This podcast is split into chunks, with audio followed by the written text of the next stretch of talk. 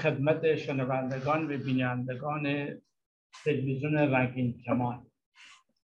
برنامه دیگر از تلویزیون رنگین کمان و همسازی ملی برای توسعه فرهنگ سیاسی به خواست حزب سوسیال دموکرات لایک ایران برنامه حزب سوسیال دموکرات لایک ایران برای دموکراسی در ایران و داشتن یک برنامه سیاسی اجتماعی اقتصادی برای آینده ایران به منطقه خاور میانه به علت انتخابات ریاست جمهوری فرانسه به مجلس شورای ملی امشب با آقای قاسمی در این مورد تبادل نظر می‌کنیم. برای روشن شدن هرچه بیشتر ضمن ویژگی ایران به خاور میانه به ویژگی های کشور فرانسه به اتحادیه اروپا بهتر است که ما در این مورد با در نظر گرفتن این ویژگی ها به برنامه که برای آینده ایران به شکل دموکراسی واقعی که در این کشورها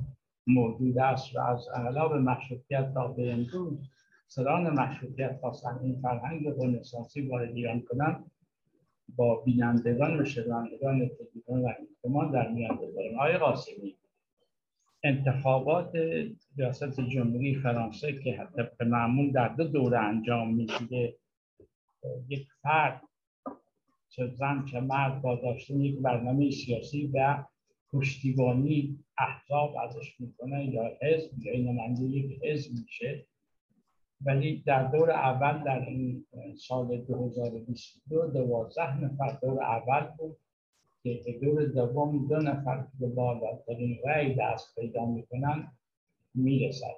و در دور دوم هم در امسال بین رئیس جمهور قبلی یا بگم رئیس جمهوری که پایان پنج سالش بوده های امانوئل مکرون و خانم مقیلوپن که از حزب دست راستی راست افراطی فرانسه به اروپا اداره تاریخی هست. از شارل مغاز تا امروز به نتیجه نهایی 58 ممیز دو به 41 ممیز هشت به نفع آقای مکران شما در این مورد به نقش احزاب این دور اول انتخابات ریاست جمهوری است به دور دوم یا بگم انتخابات بعدی انتخابات مجلس شورای ملی که احزاب شرکت کنند نظر شما در ایران به عنوان یک مبارزی از فعالی سیاسی ملی جمهوری لایک که ما از رضاشاه تا محمد رضاشاه احزاب در ایران تقریبا ممنوع بودن یا احزابی که وجود داشتن احزاب حکومتی بودن. یا بعد از سال 58 تا به امروز هم احزاب در ایران شدیدا ممنوع و چیزی هم که وجود داره در چارچوب همون جمهوری اسلامی یا ولایت فقیه. شما برای اینکه ایران از این موضوع گذار کنه به طبق خواست انقلاب جنبش مشروطیت شما چگونه می‌بینید؟ آقای قاسم بفرمایید. بله درود بر شما و همه بینندگان عزیز هم میهنان گرامی. آقای اسفندیار خلف سوال بسیار بسیار مشکلی رو و با ابعاد بسیار زیادی مطرح می‌کنید. برای اینکه به این سال شما من پاسخ بدم در حد امکان یادآوری می‌کنم که کشور فرانسه چه نوع کشوری هست؟ دارای چه حکومتی هست؟ کشور فرانسه در واقع جمهوری جمهوری مبتنی بر تمرکز قدرت یعنی یک نفر رئیس جمهور و کشور فرانسه یک کشور تجزیه ناپذیره یا کشوریه که تمامیت ارزیش در قانون اساسیش مطرح و مهم.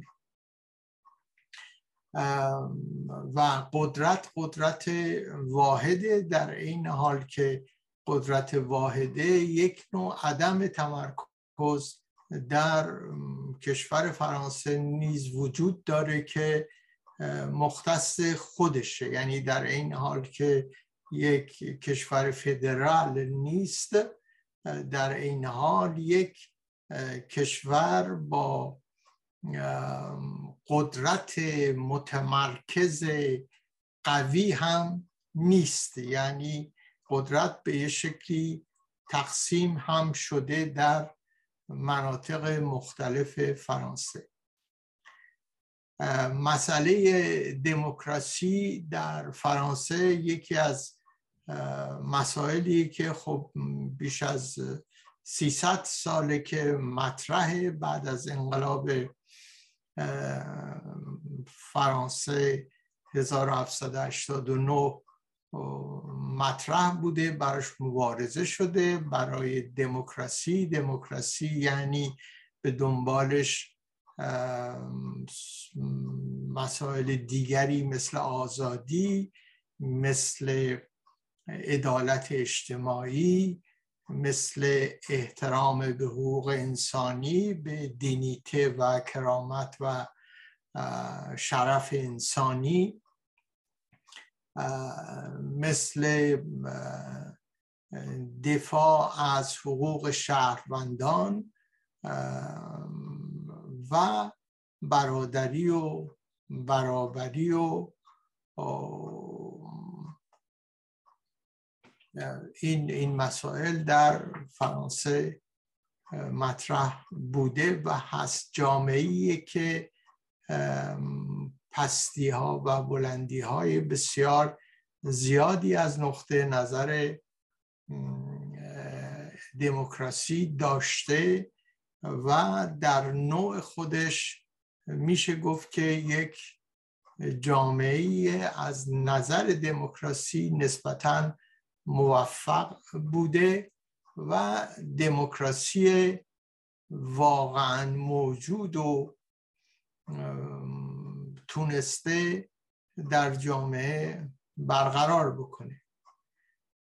اگرچه دموکراسی در دهه های اخیر در تمام دنیا دارای یک سیر نزولی بوده و وسایل و امکاناتی که برای دموکراسی در جهان در سالها و دهه های گذشته وجود داشته به مرور ازش کاسته شده. ما امروز با توجه به این مقدمه در مقابل یک انتخاباتی قرار داشتیم در هفته یا هفته های گذشته که دارای دو مرحله بود. همونطوری که شما گفتید. در این دو مرحله ما می‌بینیم که در مرحله اول ده دوازده نفر از از رهبران احزاب سیاسی خودشونو به عنوان نماینده برای جمهوریت در فرانسه یا رئیس جمهور معرفی می کند در اینجا ما در واقع شاهد هستیم که جریاناتی که در این انتخابات شرکت می کنند از چپ افراطی شروع میشه تا راست افراطی میره. چپ افراطی مثل مثلا نتالی آرتوه که از چپ افراطی هست و راست افراطی اریک زموره که از راست افراطی هست. و در واقع دو طرز فکر متفاوت وجود دارن ولی هر دو در یک خاصیت مشترک هستند و اون افراطی بودنشون. بعد از چپ افراطی ما وارد یک مجموعه دیگری و یک شخصیت دیگری میشیم به نام ملانشون.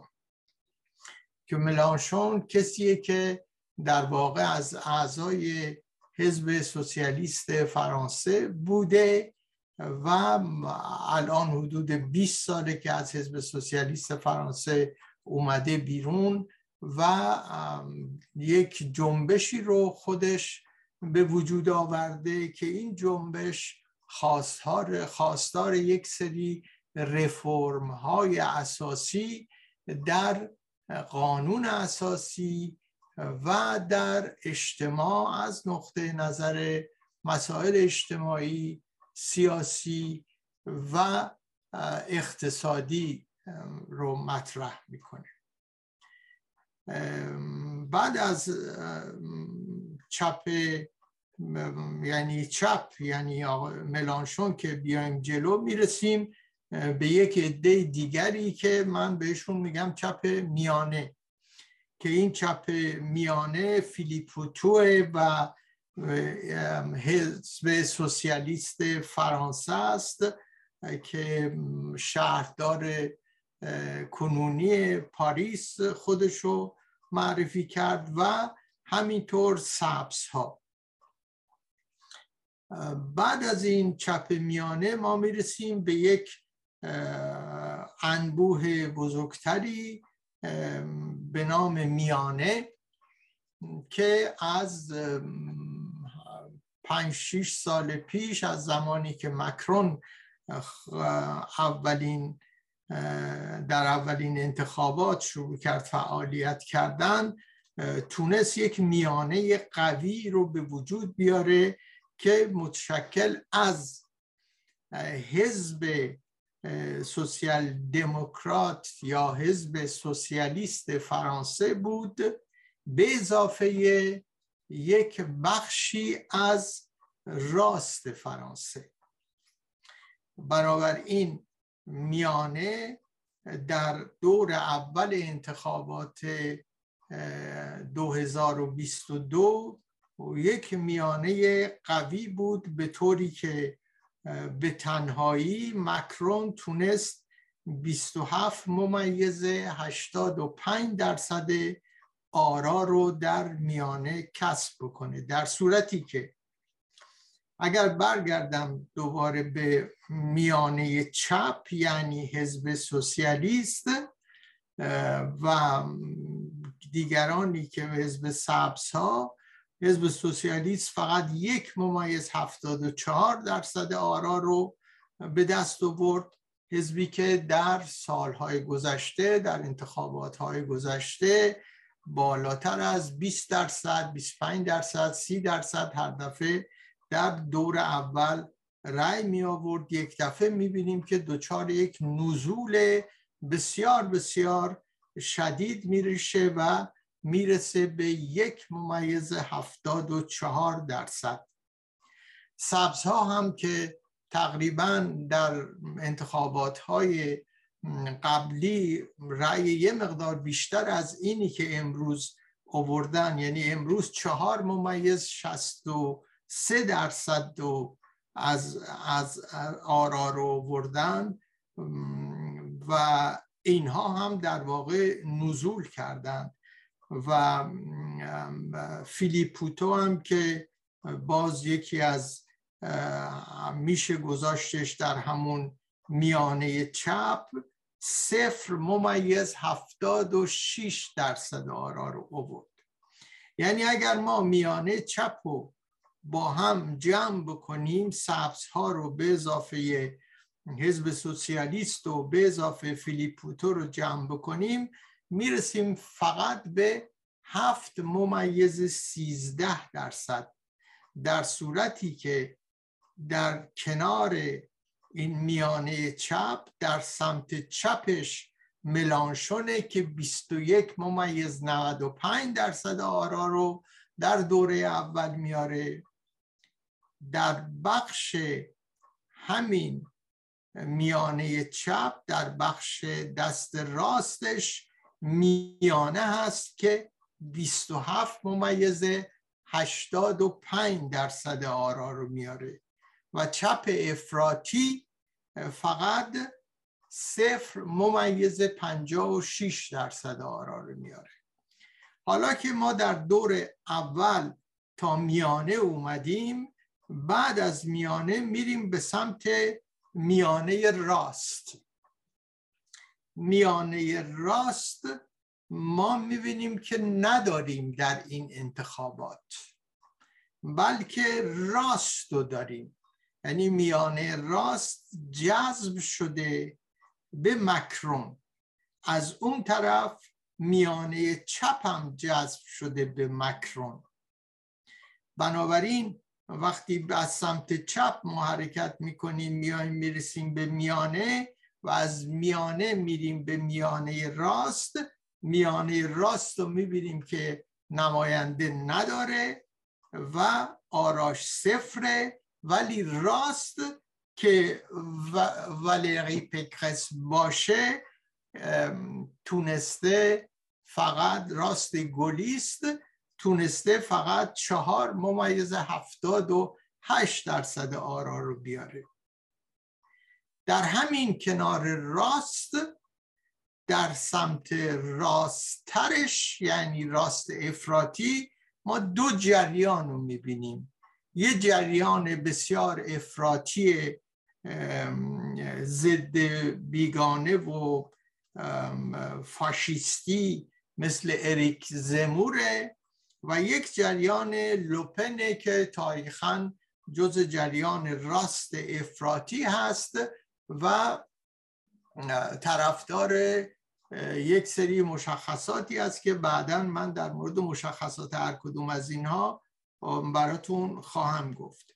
اینجا نگاه می‌کنیم می‌بینیم که بخش این دوتا رو وقتی به هم اضافه بکنیم یعنی اریک زمور که فقط هفت ممیز صفر صفر هفت هفت ممیز صفر هفت درصد آرا رو میاره. لوپن هم 23 ممیز 15 درصد آرا رو میاره. و در سمت راست این راست افراطی والری پکرس که از گلیستاه فقط چهار ممیز هفتاد و هشت درصد آرا رو میاره. یعنی نگاه می‌کنیم می‌بینیم که در واقع جریانات گردن کرفت این انتخابات مهمترینشون مکرونه که هفتاد و بیست و هفت ممیز هشتاد و پنج درصد آرا رو میاره. بعد از اون لوپن به اضافه زمور که دوتاشون با هم سی درصد آرا رو میارن بعد در سمت چپ باز قوی ترین اینها ملانشونه که 21 ممیز 95 درصد آرا میاره. بنابراین یک نگاهی که اینطوری می‌کنیم می‌بینیم آرایش نیروهایی که در این انتخابات سال 22 برای رئیس جمهوری بودند به چه شکل هستند؟ ولی یک عامل دیگری نیز در اینجا وجود داره که بسیار مهمه مسئله قایب هاست. کسانی که غیبت کردند و رأی ندادند و قایب ها در دور اول 26 ممیز 31 درصد بودند. ببینید در یک چنین شرایطی ما وارد دوره دوم انتخابات میشیم. یعنی دو نفر که بالاترین رأی و دارند وارد چالش یا جدال سیاسی میشن برای اینکه بتونن رئیس جمهور بشن. یعنی دور دوم انتخابات ریاست جمهوری فرانسه. در این دور دوم یه طرف مکرون رو داریم که در واقع میانه است. میانه ای است که یک بخشی از راست و میانه راست رو تونسته طی این سالها به خودش جلب بکنه کما اینکه انتخاب در انتخابات پنج سال گذشته هم با همین شگرد یعنی جمع کردن بخشی از راست و جمع کردن بخشی از چپ تونست موفق بشه و در انتخابات پیروز بشه. این دفعه می‌بینیم که مکرونه و در مقابل لوپن قرار داره که اون هم در واقع نیروهای در دور دوم نیروهای چپ افراطی راست افراطی یک بخش کوچکی از راست و یک بخش کوچکی از چپ افراطی رو جمع می‌کنه. می‌دونید که در انتخابات ها همیشه افراطی ها که در دو بخش راست و چپ به آخر یا افراطی قرار دارند اینها یه موقعی وقتی در جامعه یک نوع تحولاتی به وجود میاد یا تصمیم گیری هایی به وجود میاد اینها به هم نزدیک میشن. یعنی دو گروه افراطی چپ و راست می‌تونن در یه مواقعی به هم نزدیک بشن. چون یک بخشی از خواستهاشون که در واقع خواستهای معیشتی هست به هم خیلی نزدیکه. و این در تاریخ خیلی از کشورها قابل مشاهده بوده. حالا در دوره دوم نگاه می‌کنیم که مکرون با پنجاب و هشت ممیز پنجاب و پنج درصد آرا نفر اول میشه و رئیس جمهور فرانسه میشه. مکرون که در واقع تونسته میانه رو یعنی میانه بزرگ و میانه بزرگ به مفهوم میانه راست و چپ و چپ میانه و راست میانه رو تونسته به خودش جلب بکنه. لوپن تونسته چهل و یک ممیز چهل و پنج درصد آرا رو به خودش جمع برای خودش بیاره. اما وقتی نگاه می‌کنیم تفاوت آرای مکرون در دوره اول نسبت به دوره دوم یعنی 27 ممیز 85 در ارتباط با 58 ممیز 55 در دوره دوم تفاوتش هست 31 درصد تقریبا. مکرون این 31 درصد رو از کجا به دست آورده؟ مکرون این 31 درصد رو در واقع یه بخشش رو از چپ به دست آورده یعنی یک بخشی از طرفداران ملانشون که 21 و 95 درصد بوده به اضافه میانه چپ که سه جریان بود که براتون گفتم وقتی این دوتا رو که با هم جمع بکنیم یعنی 21 ممیز 95 و 7 ممیز 13 می‌رسیم به 29 ممیز 08 تا 31 درصد که در واقع در دوره دوم مکروم تونسته رأی بیاره می‌بینیم که فقط یک و نیم درصد یک درصد یا دو درصد تفاوت داره و این مکرون بنابراین تونسته یه بخش بزرگی از طرفداران ملانشو رو با خودش جمع بکنه و چپ میانه رو با خودش جمع بکنه. یعنی تمام سوسیالیست ها سوسیال دموکرات ها اینها رو با خودش جمع بکنه و برسه به 58 ممیز 55 اما لوپن می‌رسه به 41 لوپنی که در دوره اول لوپن و زمور یعنی راست افراتی 23 ممیز 15 درصد داشتن. چجوری میشه که می‌رسن به چهل یک ممیز چهل و پنج؟ این تفاوت از کجا میاد؟ یعنی 18 درصد اضافه میشه در دوره دوم از کجا میاد؟ این 18 درصدی که در واقع اضافه میشه یک بخشش از چپ افراطی میاد یک بخشش از طرفداران ملانشون میاد و یک بخشش از راسته که میاد به راست افراطی. بنابراین اون 18 درصدی که اضافه شده یه اینطوری یعنی لوپن به یه شکلی از هر کدوم یه ذره بجز میانه و چپ میانه از چپ افراطی و یک کم از ملانشون که چون شعارهای ملانشون شعارهایی بوده که و کارهایی که می‌خواسته بکنه از نظر برنامه سیاسی تا حدودی در ظاهر به شکل ظاهری برای مثل حرفهایی بوده که لوپن می‌زده ولی در باطن من اعتقاد ندارم که اینطوری بوده بلکه فکر می‌کنم که ملانشون دارای یک برنامه اجتماعی سیاسی هست که از نظر من بسیار خوبه ولی به حال همه به دقت توجه نکردن. یک بخشی از این نیرو رو لوپن تونسته بگیره. ولی مسئله دیگر اینه که شرکت کسانی که شرکت نمی کنند یعنی قایبین در این انتخابات به 28 درصد می‌رسند.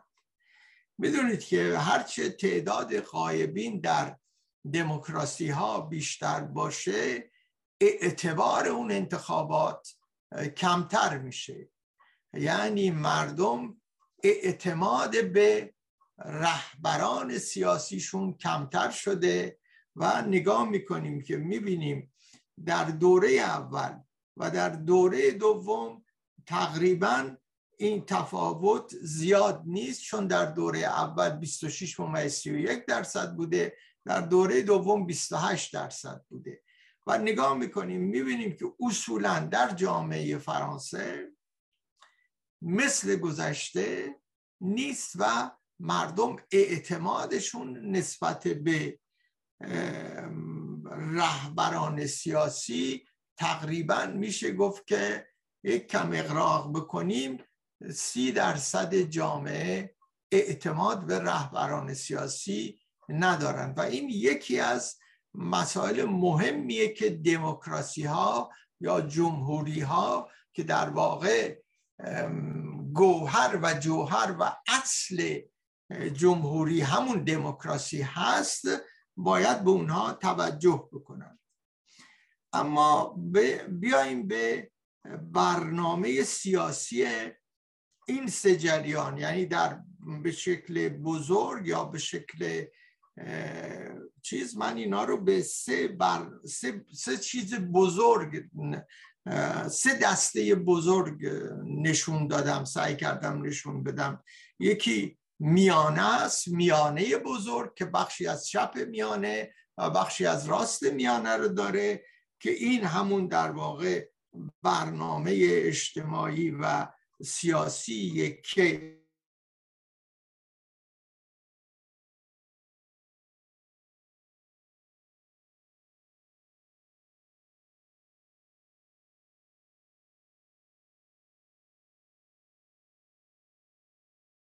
وجود با یک سری رفرم های سنجیده و حساب شده است برای اینکه هم قدرت سرمایه داری بتونه حفظ بشه و هم یک بخشی از معیشت های مردم و خواست های مردم و گرسنگان و کسانی که مشکلات معیشتی دارند بتونه برطرف بشه.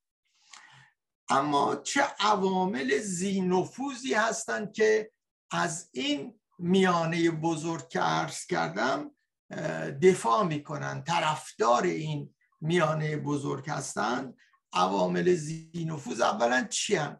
عوامل زینفوز عواملی هستند که در واقع اثر می‌ذارن به شکلهای مختلف در انتخاب شدن یا نشدن یک کاندیدا.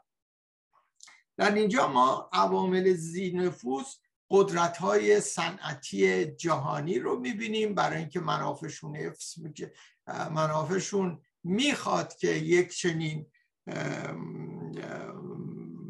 رهبری در فرانسه وجود داشته باشه. بانکداران رو می‌بینیم سرمایه داران رو می‌بینیم و یک بخشی از محافظ کاران رو می‌بینیم. البته همشون نه ولی یک بخشی از محافظ کاران رو می‌بینیم که اصولا در یک چنین جوامعی تشکیل دهنده میانه بزرگی هستند که صحبتش میشه.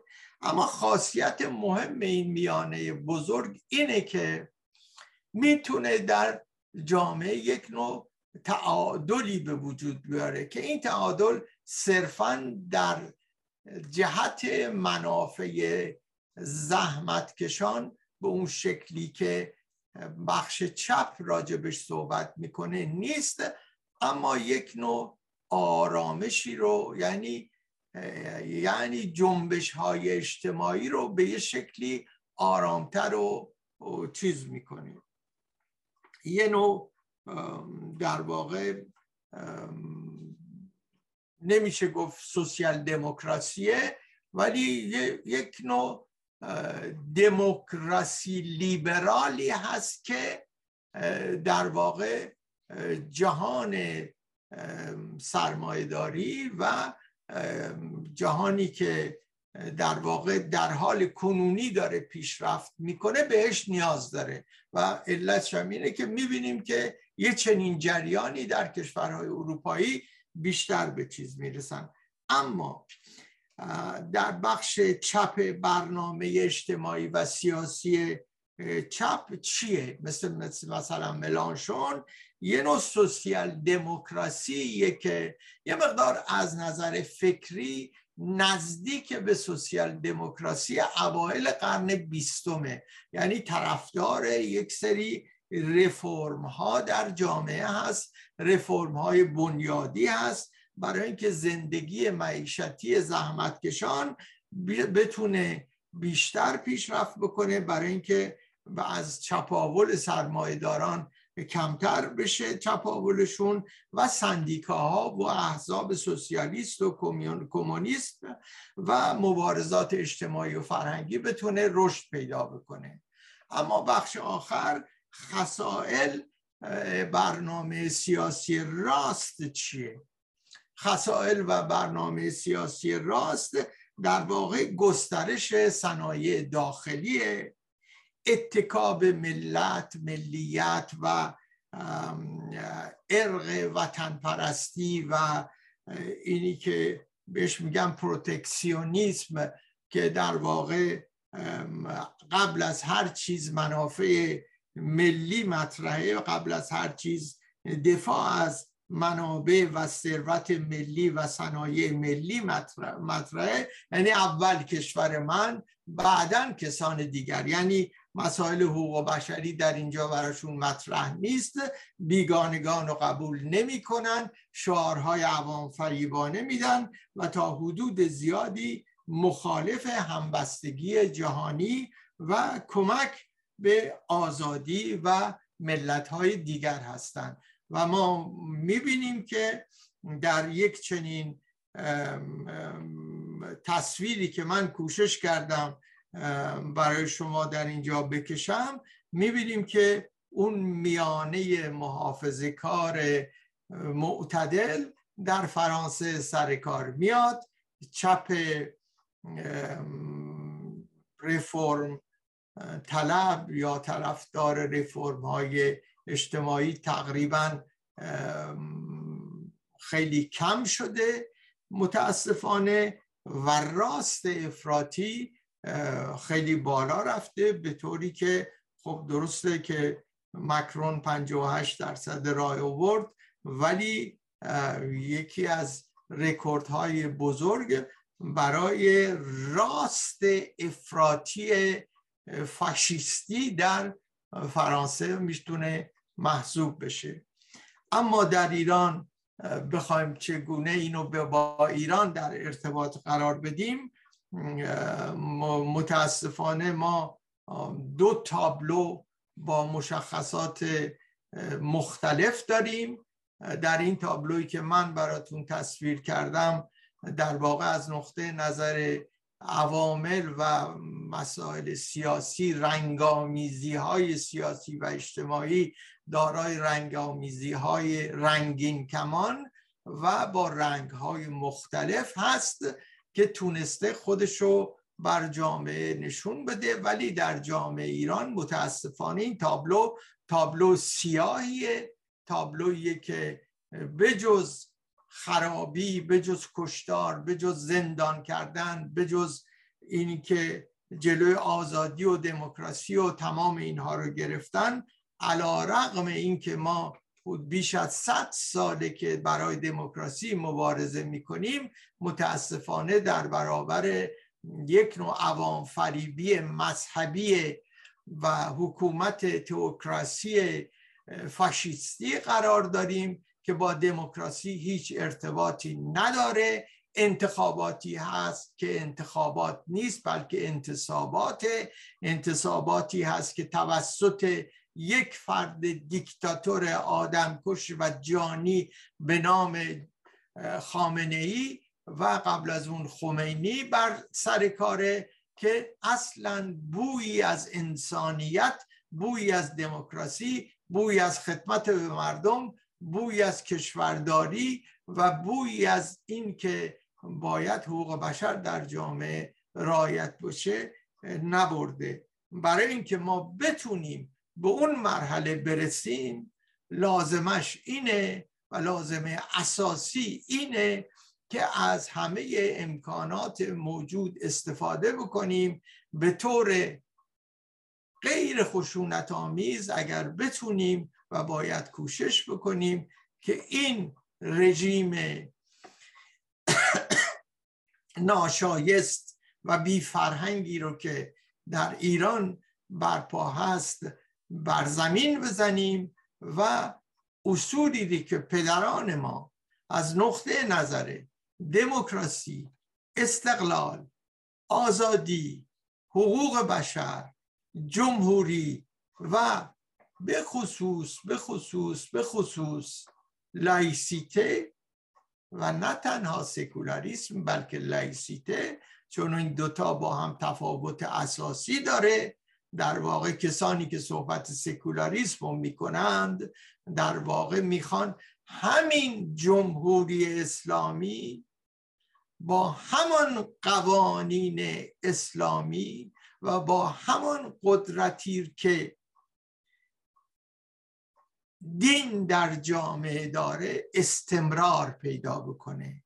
کسانی مانند من و شما که طرفدار لایسیته هستیم می‌خوایم که دین بره به منزلها بره به مساجد و قوانین زمینی جانشین قوانین آسمانی بشه.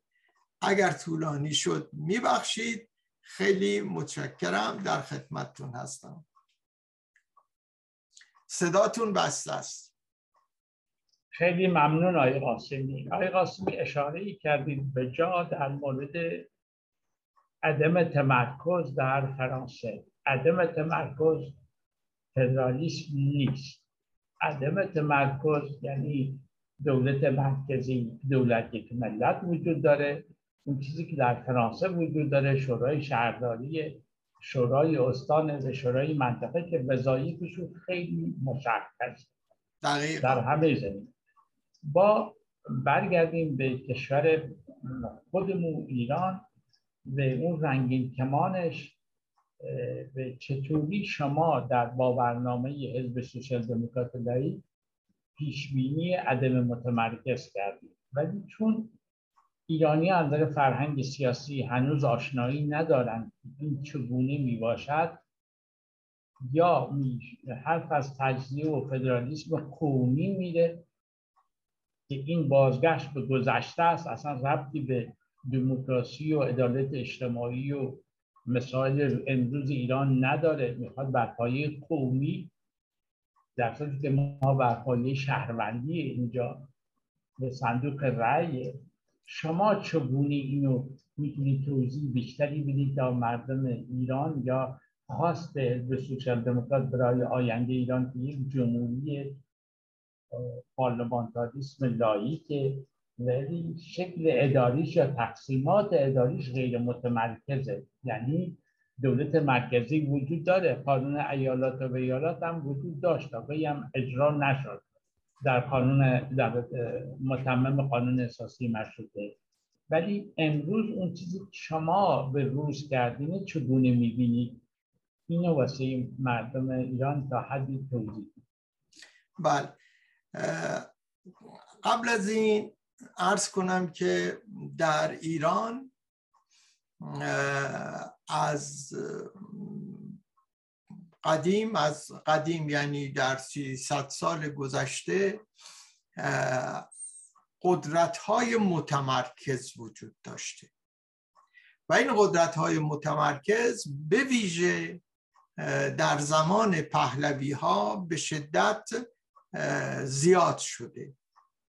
و اثرات این قدرت متمرکز چه در زمان رضاشاه و چه در زمان پسرش محمد رضاشاه این بوده که بسیاری از مناطق ایران مناطق دور افتاده ایران که من خیلی از اونجاها رو رفتم و یا کار کردم یا مسافرت کردم و شما هم همینطور دیدیم که در این مناطق واقعا مردم از نقطه نظر زندگی و مشکلات معیشتی تفاوت زیادی با مردم شهرها و شهرنشینها دارند.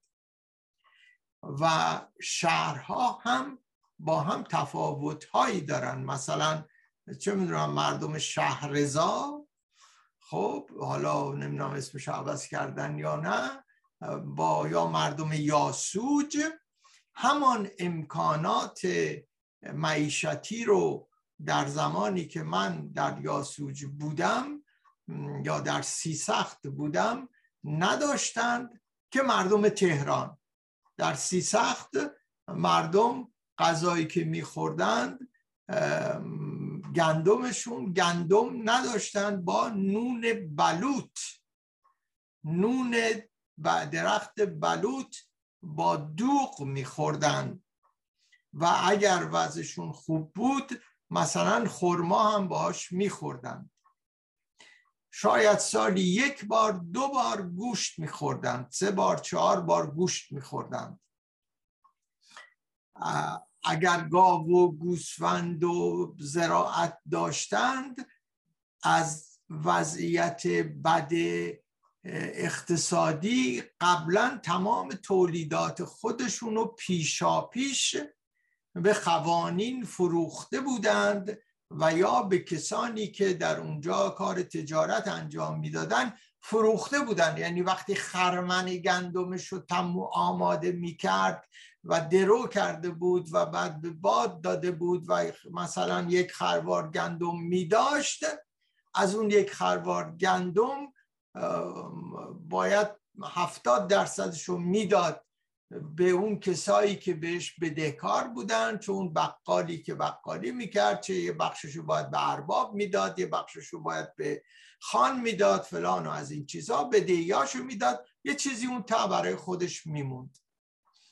و من دیدم که زندگی های مثلا زندگی های بسیار بسیار سختی رو داشتم و در نقاط مختلف ایران چه از سیستان بلوچستان و کردستان و خراسان و بخشی از آذربایجان و تمام اینجا این مشکلات به اصطلاح تمرکز یعنی قدرت زیاد در داخل ثروت زیاد در مرکز و عدم به اشتراک گذاشتن ثروت در مناطق دیگر وجود داشته یعنی یکی از معضلات ایران همین تمرکز قدرت و ثروت در ایران بود.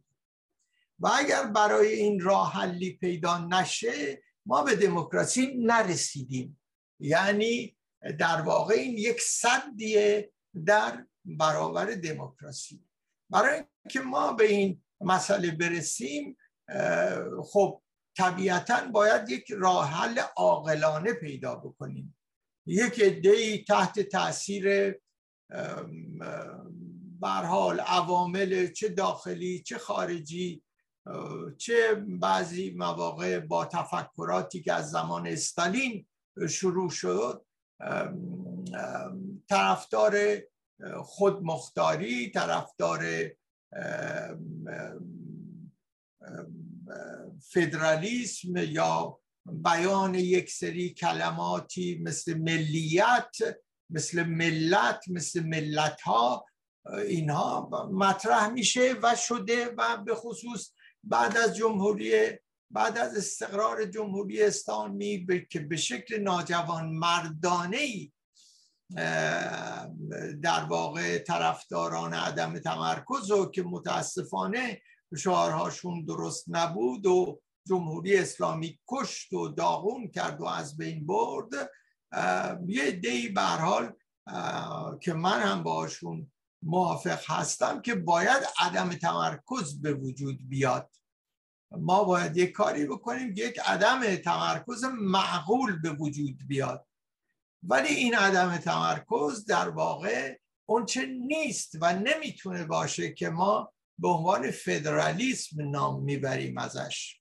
برای اینکه فدرالیسم در یک شرایط خاصی به وجود میاد که عمده ترین شرط اینه که در واقع مناطق مستقل وجود دارند یا که در اونها چه از نقطه نظر اتنیکی چه از نقطه نظر سرزمینی با هم در جنگن در اختلاف هستن. برای اینکه این اختلافات از بین بره میان قدرت هاشون رو میان با هم دیگه به یک تفاهمی می‌رسن به یک همسازی می‌رسن به یک سازشی می‌رسن و اون سازش رو اسمشو می‌ذارن فدرال و بعد اون فدرال ها با هم جمع میشن کنفدرال رو به وجود میارن.